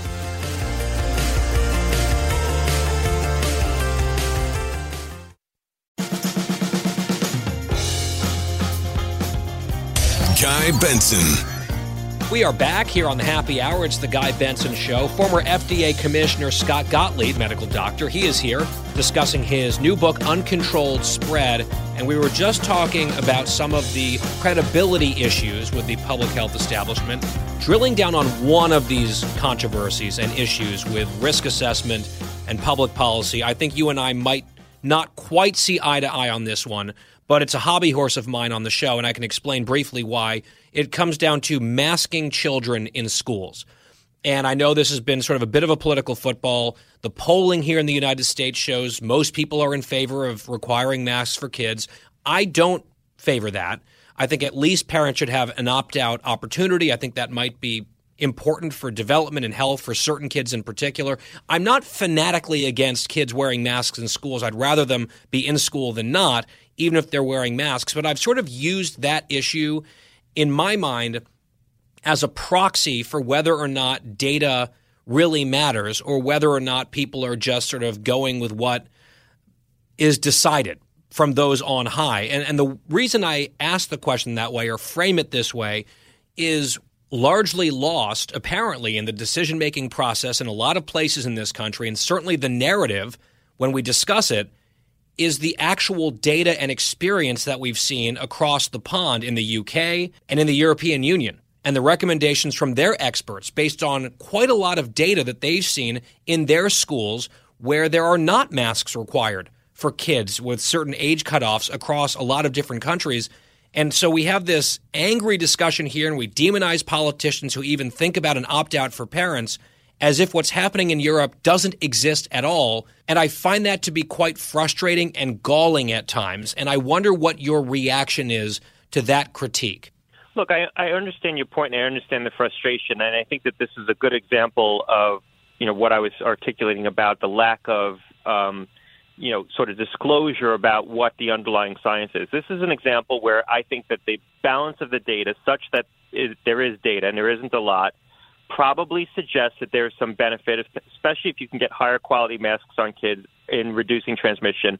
But it's not strong, and, and the effect may not be um, that robust. But my view is that in, in a setting of trying to get kids back in the classroom in, and into a, a setting where it's conducive to spread. I mean, classrooms are conducive to spread. A congregate setting, a lot of kids close together, poor physical infrastructure in a lot of schools, poor air filtration and trying to keep them safe and trying to keep this virus from becoming epidemic in that setting. And I think that should be our goal: get kids in school and keep them safe. You you start the school year with all the tools you have available, and that's going to include keeping kids in defined social pods, trying to use testing to keep them in the classroom and de- identify outbreaks, and using masks because on on the margin they may and they probably are providing some incremental benefit and then make a judgment whether or not this Delta variant could be controlled in the school school setting. Because I don't want to see this become epidemic in schools. I think that even though there's a lot of discussion around, well, kids fare much better than older older individuals, and they certainly do. We're not seeing the extreme um, mortality and severe disease in children that we're seeing in older individuals. We're still seeing bad outcomes in kids, but we also don't understand the long term consequences of this virus in children. And more and more we're seeing that there are some sequelae. So I don't want to massive infect the entire, you know, child population in the United States with COVID, only to find out that there are some long-term consequences in a cohort of kids when we're two months away from having a vaccine available for children. So so I that's actually that- one of my next questions is is the kids and the vaccines, doctor. And I know only we only have a few minutes left together, so maybe we can just do maybe sort of rapid fire. Although I know it's it's tricky with some of these questions because uh, there's nuance involved. When it comes to children and vaccines, number one, how are you feeling about the data and the clinical trials and uh, you know the rigor of those? And then, even if you're fully satisfied that these are safe and appropriate for kids, what are your thoughts on mandating COVID vaccines for children, for example, if they want to go to school? I know there are a lot of parents who are really wrestling with this and may not, uh, may not, it may not sit well with them if they are told that they must do something involving their children, especially in the very near future. Yeah, so look, I feel confident in the data package. Pfizer, the company I'm on the board of, is going to be filing for authorization for a vaccine in children ages 5 to 11. It's a it's a lower dose vaccine than the vaccine available in, in Right. adults. Ultimately, FDA is going to make a judgment. In terms of the mandate, I can't foresee vaccines for children being mandated by the CDC and incorporated into childhood immunization schedule until these vaccines are fully approved and until more than one vaccine is available to children fully approved. So I suspect that that is not something that we would really be contemplating until the fall of 2021, so the fall, you know, fall winter season school year, so next school year. So I don't think that there's going to be any immediate move to try to mandate these or incorporate them into childhood immunization schedule. On boosters, we saw President Biden get his today. This is a conversation that I'm starting to have with my own parents. There was seemingly a pronouncement from the White House not long ago that they were going to move to universal boosters for anyone who was fully vaccinated. And that was supposed to start last week. And then the FDA, your former organization, decided to recommend something quite different. In your estimation, based on what you have seen, who should be getting boosters now? And at what point should we consider expanding that group? Yeah, look, I think that the what came out of the CDC um, was appropriate in terms of how they rec- how they outlined who should get boosters. People over the age of 65 or in long-term care facilities very clearly should be getting boosters based on the data. I would argue that the data um, from Israel suggests that the age cutoff might be 60 or above, or even 50 or above, and that was the discussion by CDC and the FDA. People who are at heightened risk of contracting COVID because of an occupational exposure, like healthcare workers, and people who have underlying health conditions, right down to age 18, that put them at more risk of a severe outcome. That's the group that you know CDC outlined and FDA largely um, outlined the same the same cohort of people. I think the people who should very clearly go get boosters is the first group, people over the age of 65, where you're seeing not just rising incidences of breakthrough infections, but you're also starting to see, at least in the Israeli data, um, rising uh, severe infections, people getting sick with COVID even after vaccination, where you're seeing declining immunity in older individuals who were vaccinated a long time ago. So anyone over the age of 65, I think, should have a discussion, strongly consider with their doctor, strongly consider getting a booster based on the FDA and the CDC recommendation. Dr. Gottlieb, one of the chapters in your book is called the mRNA breakthrough about the Pfizer and Moderna vaccines and the really scientific miracle that we were able to get these vaccines to market as quickly as we did. I think the speed is both amazing and has saved a lot of lives, but it has fueled some of the hesitancy among some people about getting, forget a booster shot, even their first shot. And we know that there's still a chunk of the population that is unvaccinated. Some of those people may be persuadable. Some of those people may think this all happened too quickly. It's maybe untested. I know the FDA just approved it, but they're still on the fence. If you were in an elevator with one of these folks and they asked you for just the quick pitch based on your expertise about why they should feel confident in the technology here, what would you tell them? I would tell them that the reason we we were able to develop a vaccine very quickly is because we were right at the cusp of a technological inflection point where we were able to derive these vaccine constructs using fully synthetic tools. Um, we came up with the, the initial vaccine construct very quickly. The actual clinical development of the vaccine, the clinical testing, what matters for trying to demonstrate that the vaccines are safe and effective, were literally the largest clinical trials ever conducted in modern times. Um, the Moderna and Pfizer combined enrolled 90,000 people in the initial clinical trials. The only clinical trial I remember being almost as large was the trial for the rotavirus vaccine, the vaccine used in a pediatric population that had 60,000 patients in it. So this was the largest clinical development program ever undertaken. It enrolled quickly because people were motivated to get into these clinical trials, and it read out quickly because unfortunately there was so much COVID infection in the fall when these trials were being conducted that you had a lot of people getting sick in the placebo arm. So you were able to get a readout very quickly. But there was nothing short about the clinical development of these vaccines. Last question, and I know it's a tough one, but I'll put you on the spot anyway. One of the things that has really concerned me is seeing, for example, colleges and universities where everyone is vaccinated or required to be. So the rates are 98, 99% fully vaccinated, young, healthy people and yet, all these mitigation requirements are still being imposed by administrations at these institutions, including you know mask mandates indoors, even outdoors in some cases. It just feels completely unsustainable. It looks like it's endless safetyism is what some people want, some very influential people want. And I wonder, as you think about a realistic end game, like an exit ramp here for the American people once this becomes an endemic virus where we have to kind of live with it and we can live with it. Broadly speaking, what would that and what should that look like? We have about a minute or two.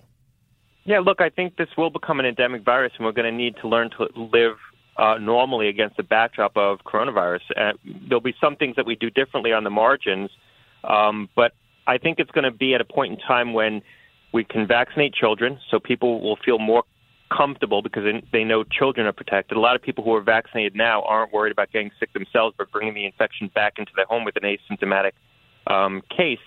And, and I think it will be when prevalence starts to decline. Right now, in certain parts of the country, this Delta variant is a raging epidemic, and, and the prevalence is still very high. You're still seeing a lot of hospitalizations and deaths.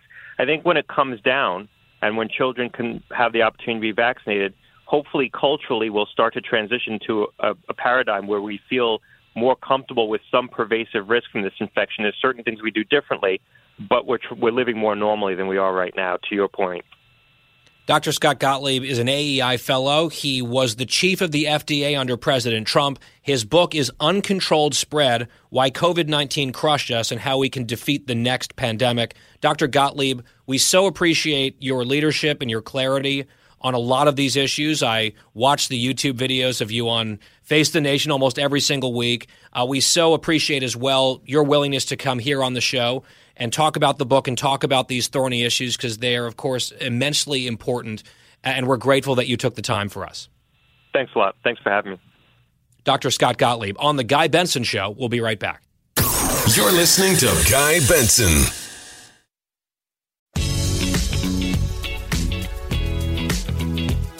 Homestretch on The Guy Benson Show. And if you're listening on the live broadcast, you might recognize that tune 100 Years by Five for Fighting, a big hit a number of years ago. And last night I had the opportunity to go see Five for Fighting in concert in Northern Virginia. There was this cool venue that I'd never been to before, which was quite intimate, maybe 500 people. And there were a lot of Fox folks there. A lot because John Ondrasik, who is the singer of Five for Fighting, he, I guess, is a Fox fan. He invited a number of people, and there was a little backstage gathering afterwards, and it was really cool. And I posted some of the videos, just snippets from the concert on my Instagram story at Guy P. Benson. I also posted one video on Twitter, Guy P. Benson. In fact, on Twitter, I put it up there and I said it was fun time at the Five for Fighting concert. Thank you, John Ondrasik, something like that. And I got a left winger responding, Well, if he knew that you were there, he would have personally thrown you out of the venue, Fox News scum. And I simply replied, He personally invited me. And a lot of people were like, Oh, wrecked. And John Ondrasik, in fact, retweeted that and said, I can verify this. Guy and his husband are on the permanent guest list at my concerts, which is pretty cool. And I know, Christine, you are just bursting at the seams to ask me questions about the experience because it was unique. It was unlike other concerts that I've been to. There was a song that he played that has not really been fully released, but it's a protest song about the withdrawal from Afghanistan. It was very powerful. We're actually working on getting John here on the show later on in the week but I'm going to have to disappoint you, Christine. We don't have time. We went long with Dr. Gottlieb. We don't have time for Curious Christine today. But no time for Cookie. We can do it tomorrow. So get your questions in order, maybe fine tune them, and you can just bombard me with Curious Christine questions about the Five for Fighting experience and the members of Fox World that I hung out with and had a few beers with at the concert we will get to that tomorrow in all likelihood on the home stretch. And as I mentioned, you are efforting to get Five for Fighting, in fact, here on the show to talk about this new song in particular. But I did not want to allow this home stretch to pass without at least reveling for a moment in an outcome of a Yankees series from this season, which has been a pretty frustrating one from a Yankees fan's perspective. I know if you're not a Yankees fan, you're probably thinking, oh gosh, the heart bleeds, these poor Yankee fans with all their championships. I get it. When we whine, it probably brings a lot of people joy, but the team has been streaky at best. The bullpen is suspect. They may or may not make the playoffs. It's looking a little better than it was a few days ago, but you have to take memorable moments as they come and appreciate them, even if they don't have the talent or the makeup to go the distance this year. That's kind of my prediction. I don't think I'm way out on a limb. It's possible, but relatively far fetched. To go into Fenway Park in Boston, belly of the beast of the rivalry, on the opposite side, with a lot on the line, and to not just beat them, but to crush them with soul crushing late inning heroics and to sweep the Boston Red Sox in Boston, where there were so many Yankee fans in attendance. I mean, it was loud. I tweeted you could call it Yankees Fanway Park, which was sort of my dig at them. I think the greatest moment of all was in the Saturday game. The Yankees were trailing in the eighth inning. They load the bases, and up comes Giancarlo Stanton, who is red hot right now. He's got some strikeout issues. He, again, has underperformed at times. The fans have gotten on him. But this weekend, I mean, you might say he earned his pinstripes because he was a dominant force. And just for fun, for my own personal listening pleasure, I would like to share with you the home run call, not from the Yankees broadcast, but from the Red Sox broadcast on the TV side. And my favorite part is the color analyst just losing his mind at this gargantuan Stantonian blast that put the Yankees ahead with a grand slam in the eighth inning. They went on to win again last night with another monster shot by Stanton. Here's what it sounded like on NESN, cut 34.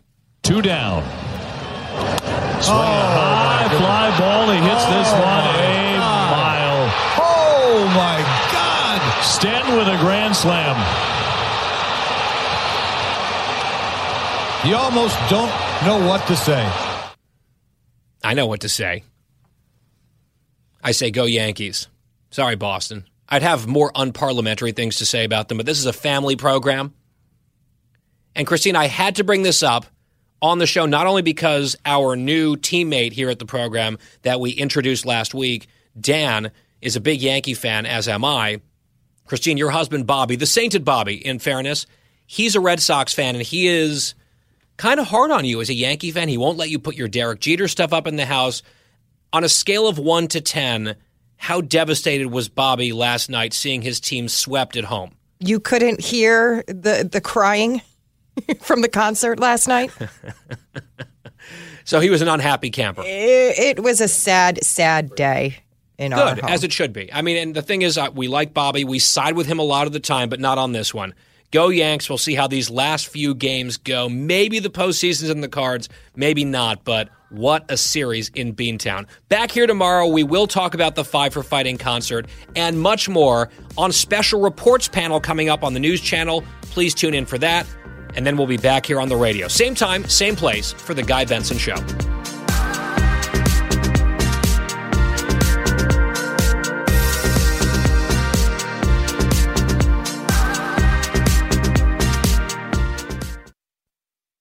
Hi, everybody. It's Brian Kilmeade. I want you to join me weekdays at 9 a.m. East as we break down the biggest stories of the day with some of the biggest newsmakers and, of course, what you think. Listen live or get the podcast now at briankilmeadeshow.com.